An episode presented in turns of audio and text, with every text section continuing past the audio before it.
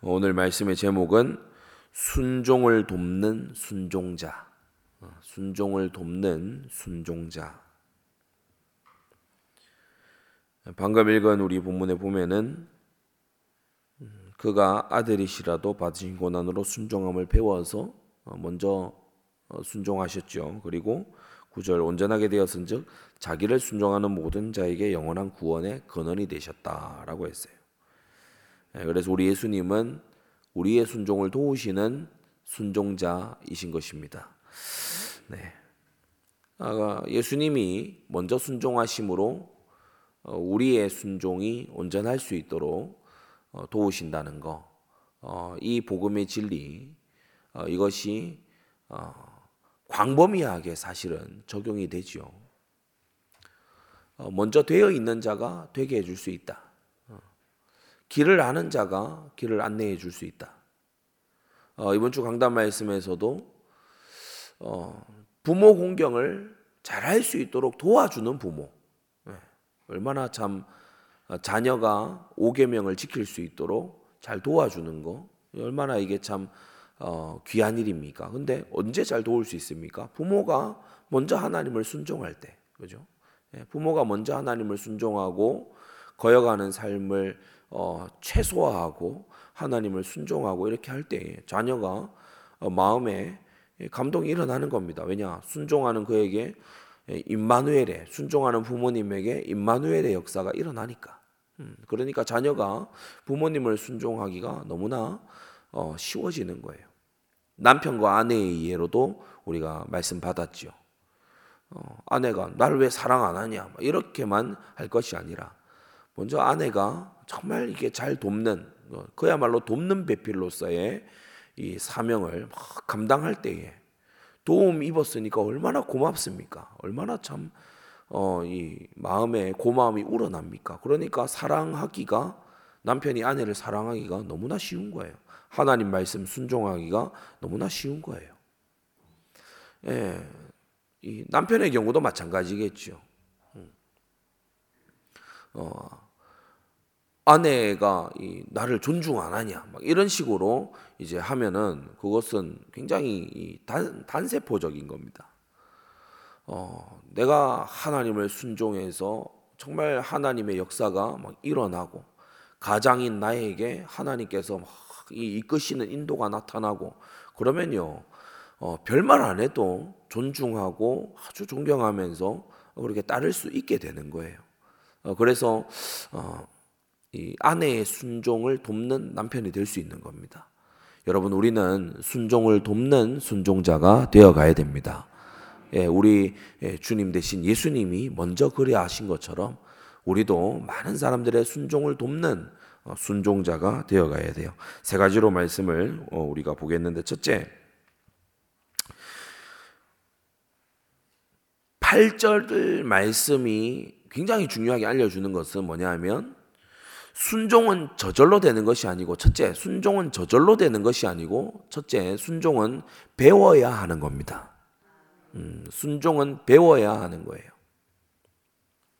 8절 말씀이 얘기합니다. 그가 아들이시라도 하나님의 아들이신 예수님조차 받으신 고난으로 순종함을 배우셨다고 했어요. 아니, 우리 예수님은 태생적으로 죄가 없으십니다. 그죠? 예수님은 죄가 없으신데도 순종함을 어, 배우셨어요. 하물며 우리는 얼마나 순종을 배워야 되겠습니까? 여러분 마음대로 하지 않고 말씀대로 하는 법을 배워가야 됩니다. 제가 교회에서 이런저런 어떤 사역들 같이 이렇게 해 나가고 또 어, 봉사하는 이런 어, 청년들 이렇게 쭉 겪어보면요. 아, 제일 이렇게 난감한 경우가 어떤 건가 하면 임의로 해버리는 경우. 그렇죠? 임의로 막 하는 경우. 자기 생각에 그냥 딱 생각해가지고 묻지 않고. 그러니까 이거 이게 눈에 보이는 사람에게도 안 묻고 그냥 마음대로 하는데 보이지 않으시는 하나님께 과연 물어볼까? 이런 생각이 들 만큼 묻지 않고 그냥 추측대로 임의로 막 그냥 해놓고 이게 맞겠지. 근데 전체를 봤을 때 안 맞는 거예요. 어, 그런 어, 경우가 저는 되게 이렇게 예, 난감하더라고요. 이걸 어떻게 수습을 해야 될까? 이런 이제 예, 경우가 생기게 되지요. 회사에 가서도 세상 속에서도 어, 이렇게 하게 된다면은 많은 충돌과 불협화음이 일어나게 되는 겁니다. 여러분 마음대로 하지 말고 하나님이 세우신 법칙 말씀대로 할 수 있어야 됩니다. 음. 그래서 자꾸 요령 부리고 이렇게 하려고 하지 말고 그죠? 마음에 내가 요령 부리려고 하지 말고 말씀대로 해 나가야 되는 거예요. 부르심대로 할 수 있어야 되는 거예요. 순종은 배워야 하는 것이다. 예. 순종은 그냥 있으면 순종되는 게 아니고 순종은 배워야만 하는 것이다. 그것이 8절에 지금 잘 나타나 있어요. 아들이신 예수님도 순종 배우셨어요. 음. 그래서 순종은 배워야 되는 겁니다. 제임스 패커 어, 하나님을 아는 지식을 쓴 이 제임스 패커가 그런 얘기를 했죠. 기독교는 우리의 본성에서 출발하는 게 아니기 때문에 반드시 배워야 되고 반드시 익혀야 되는 것이다. 우리 본성에서 출발하는 게 아니에요. 사람이 고안해낸 게 아니에요. 가만히 골똘히 생각해 보면 아 예수님 믿어야겠구나 이렇게 발견될 수가 없는 거예요. 계시의 말씀이 필요한 거죠, 그죠? 예. 사람이 가만히 산에 들어가서 도 닦아 보니까 아 예수님 믿어야겠구나 이렇게 되지 않는다는 거예요. 말씀이 필요하거든요. 예, 배움이 필요합니다. 예, 순종은 배워야 되는 거예요. 가만히 있고 뭐 자연스럽게 저절로 된다 아닙니다. 순종을 배워야 돼요. 하나님의 아들도 순종을 배우셨어요. 예, 순종을 배워야 돼요. 죄의 유혹 앞에서 그것을 절제하고 근절하는 법을 배워야 돼요. 배워야 돼요. 성질대로 하지 않고 성령 감동 따라하는 법을 배우고 익혀야 돼요. 순종은 배워야 되는 일이다. 그래서 첫째 순종은 배워야 하는 어, 일이다. 유혹을 이기는 노하우를 익혀 나가야 돼요. 사단이 쳐놓은 덫을 어, 우회해서 가는 어, 그 방법을 익혀야 돼요. 그런 걸 익히지 못하고 배우지 못하면 어, 순종하기 어렵죠. 여러분이 어, 알고 계셔야 되는 게 교회는 어, 이 거룩한 정결한 공동체를 추구하기 때문에 어, 결혼한 배우자 외에 사사로이 남녀가 만나면 안 됩니다.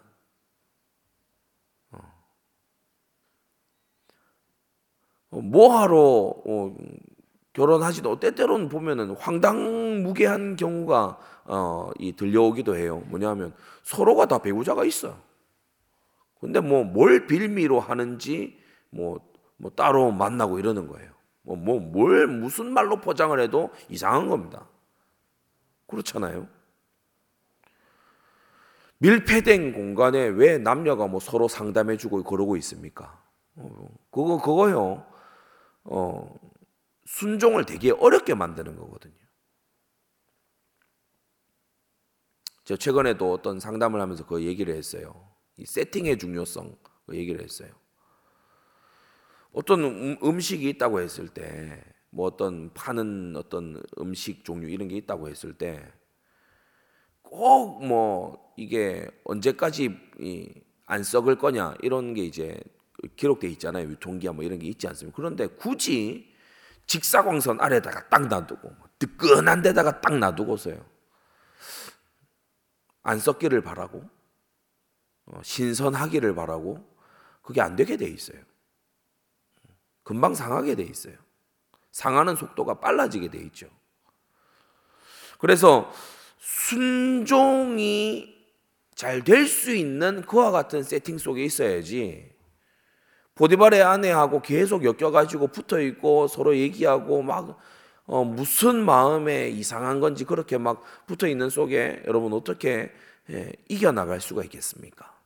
그래서 여러분 순종을 잘할 수 있는 불순종을 피할 수 있는 그것을 배우고 익혀나가야 됩니다. 유혹을 차단하는 방법. 그죠? 유혹을 차단하는 방법. 죄질, 여지를 차단하는 방법. 그런 걸 배우고 익혀나가야 돼요. 어. 순종은 배워야 하는 것이다. 자, 큰 두 번째. 큰 두 번째. 예수님은 고난을 통해 순종을 배우셨어요. 고난의 목적들 가운데 하나, 음, 고난 속에는 여러 목적이 있죠. 고난 통해서 어, 하나님이 기도하게끔도 하시고, 고난을 통해서 또 현장을 알게도 하시고, 고난을 통해서 겸손케 하기도 하시고, 어, 고난을 통해서 하나님이 이루시는 일이 많습니다. 음, 고난 통해서 복음의 절대 가치를 발견하게도 하시고 그러나 그 중에 하나가 또 뭐냐면 고난을 통해서 순종을 배우게 하신다는 거예요. 음. 7절에 보세요. 육체에 계실 때에 자기를 죽으면서 능히 구원하실 이에게 심한 통곡과 눈물로 강구와 소원을 올렸다고 했어요. 겟세만의 기도를 어, 표현하고 있는 것이죠. 심한 통곡과 눈물로 땀방울이 핏방울이 될 정도로 그렇게 강구와 소원을 하나님께 올렸다. 그의 경외하심을 인하여 들으심을 얻었다라고 했어요. 우리가 예수님의 심한 통곡과 강구의 그 결과를 압니다. 그 기도를 알고 있죠. 히브리서 기자는 우리가 그걸 그 겟세만의 기도를 알고 있다는 그 전제하에 지금 요이 어, 말씀을 우리에게 주고 있습니다. 예수님의 그 겟세만의 기도의 결론이 뭐였죠? 그러나 내 뜻대로가 아니고 아버지의 뜻대로 되기를 원하나이다. 순종을 선택한 거예요. 순종으로 나아간 거예요. 고난을 통해서 순종을 배우게 됩니다. 고난을 통해서. 아니, 순종하는 게 막 쉽고, 막 그냥 내가 이게 내가 선택만 하면은 그냥 막 순종할 수 있고, 순종해도 뭐 별 손해보는 일 없고, 그러면 순종 누구나 합니다. 그렇겠죠? 아니 순종을 해가지고 내가 막 어, 이 곤란해지지가 않아 전혀. 그러면 순종이요 상당히 쉽습니다. 순종이 상당히 쉽다고요. 그런데 순종 앞에 고난이 올 때요. 이제 순종의 가치가 빛을 발하는 거예요. 야, 이 어려움 속에서 너 정말 순종할 거야? 예수님 앞에 그게 왔잖아요. 하나님으로부터 버려짐, 죽음, 지옥과도 같은 고통. 그게 예수님 앞에 오잖아요. 그래도 아버지의 뜻에 순종할 거야. 그때요, 진짜 순종을 배우게 되는 거예요. 여러분, 고난을 통해서 순종을 배우게 된다는 겁니다. 여러분, 그래서 고난 속에서 순종의 이 힘을 키워 가시기 바랍니다. 순종하기 위해 우리에게도 통곡의 눈물이 필요할 때가 있습니다.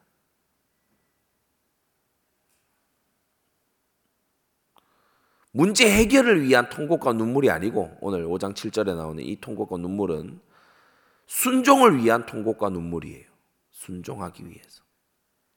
여기에서 벗어나게 해달라고 하는 그러한 통곡과 눈물로 예수님도 처음에는 그렇게 시작하셨지만 그러나 결국에는 순종을 위한 통곡과 눈물로 나아가셨죠. 고난을 통해서 순종을 배우면 어떻게 되는가 하면 구절 보십시오. 온전하게 됩니다. 순종하면 복 받는다. 순종하면 잘 된다. 그래 가지고 하는 순종으로는 온전하게 못 돼요. 순종하니까 봐라. 응답과 막 축복이 오잖아. 그런 순종으로는 온전하게 되지 못해요. 순종을 온전하게 만들어 주는 건 고난이에요. 예. 고난 받음을, 받은 속에서 순종을 배웠을 때, 그때 이제 온전하게 되는 거죠.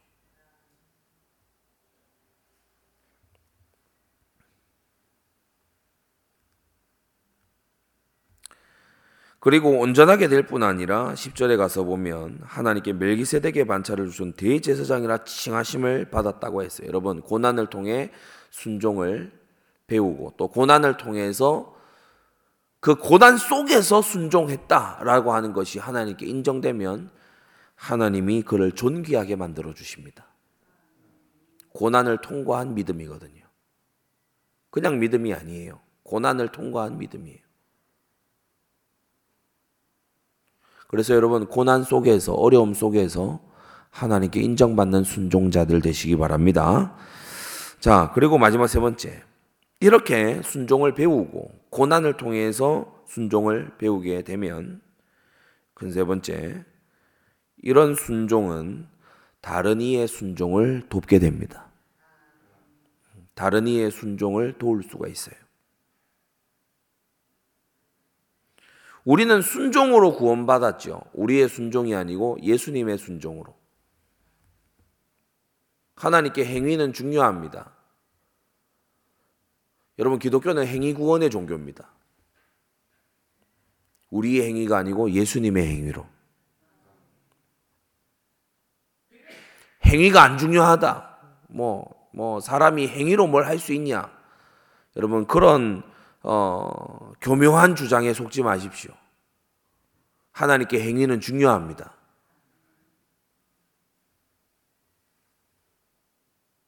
중심의 결과가 행위잖아요. 하나님께 행위는 중요해요. 그 행한 대로 받으려 함이로다라고 하셨고 모든 선한 거 어, 모든 은밀한 일 선악간에 심판하신다고 주님이 말씀하셨어요.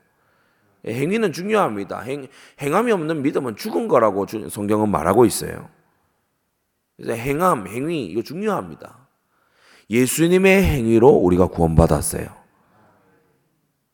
그래서 이 순종의 황금 사슬이 이 복음에 들어 있는 거예요. 예수님 아버지께 순종하신 예수님. 그리고 우리가 예수님이 명하신 대로 순종하는 그의 제자, 그의 신자가 된다면 우리 예수님은 우리의 영원한 구원의 근원이 되어 주신다. 여러분, 순종하는 자는 다른 이의 순종을 돕게 된다는 겁니다. 8절, 9절 말씀이 얼마나 참, 어, 이 복음의 진수를 드러내고 있습니까? 그가 아들이시라도 받으신 권한으로 순종을 배워서 온전하게 되었은즉 자기를 순종하는 모든 자에게 영원한 구원의 근원이 되신다라고 했어요. 어거스틴은 말하기를 어, 교부 어거스틴 말하기를 가시면류관 안에서부터 흐르는 그 피가 주님의 온몸을 적시듯이 그는 먼저 자기를 깨끗하게 하시고 그 후에 교회를 깨끗하게 하신다. 먼저 온전하게 되신 예수님, 순종으로 먼저 온전하게 되신 예수님이 자기를 믿고 의지하고 따르는 모든 이들을 하나님께로 이끌어 가신다. 여러분, 이게 구원입니다. 그래서 구원, 우리의 구원은 아버지 하나님을 향한 예수님의 순종, 우리가 예수님께 드리는 믿음의 순종, 이 황금 사슬로 연결되어 있어요. 만약 예수님의 순종이 없다면 이 사슬 중 하나는 빠지게 되는 겁니다. 우리가 인간일 뿐인, 죄인일 뿐인 예수였다면 우리가 아무리 그를 추종하고 아무리 그를 믿는다 하더라도 우리에겐 구원이 없겠죠. 그러나 예수님은 순종으로 온전한 의인으로서 순종하심으로 구원의 반석이 되셨고 어, 우리의 구원의 영원한 근원이 되신다는 사실입니다. 여러분 예수님의 행위로 우리는 구원함을 얻었습니다. 특히 구절 말씀에 영원한 구원 이 표현에 유의하십시오. 오늘 기독교 일각에서는 어, 진짜 구원받은 사람도 구원이 취소될 수 있다. 이렇게 주장하는 무리들이 있습니다. 알미니안주의의 그러니까 아주 정통 알미니안주의의 주장이죠. 구원도 취소될 수 있다라고 말하지만 여러분 성경은 구원을 무슨 구원이라고 부르고 있습니까? 영원한 구원. 아멘. 우리 예수님은 영원한 구원의 근원이 되십니다. 야, 한 번 구원이 뭐 영원한 구원이냐 이러면서 온갖 말들 들고 나올 때 히브리서 5장 9절을 보여 주십시오. 먼저 순종하신 예수님. 그가 나의 영원한 구원의 근원이시라고 말, 말하는 여러분 되시기 바랍니다. 그래서 순종하면 순종을 돕는다. 이게 복음의 원리입니다. 순종하면 순종을 도울 수 있다. 그래서 다시 강단 말씀을 우리가 되새기면서 순종하는 부모는 자녀의 순종을 도와줄 수 있습니다. 순종하는 남편과 아내는 아내와 남편의 순종을 도와줄 수 있습니다. 승리하게 되시기를 바랍니다. 이 시간 우리 받은 말씀 가지고 다 같이 한번 기도하겠습니다. 하나님, 순종을 배우게 하여 주옵소서. 고난 속에서 순종을 택하게 하여 주옵소서. 나의 순종으로 다른 나의 자녀와 남편과 아내의 순종을 돕게 해 주시옵소서. 이 시간 다 같이 기도하겠습니다.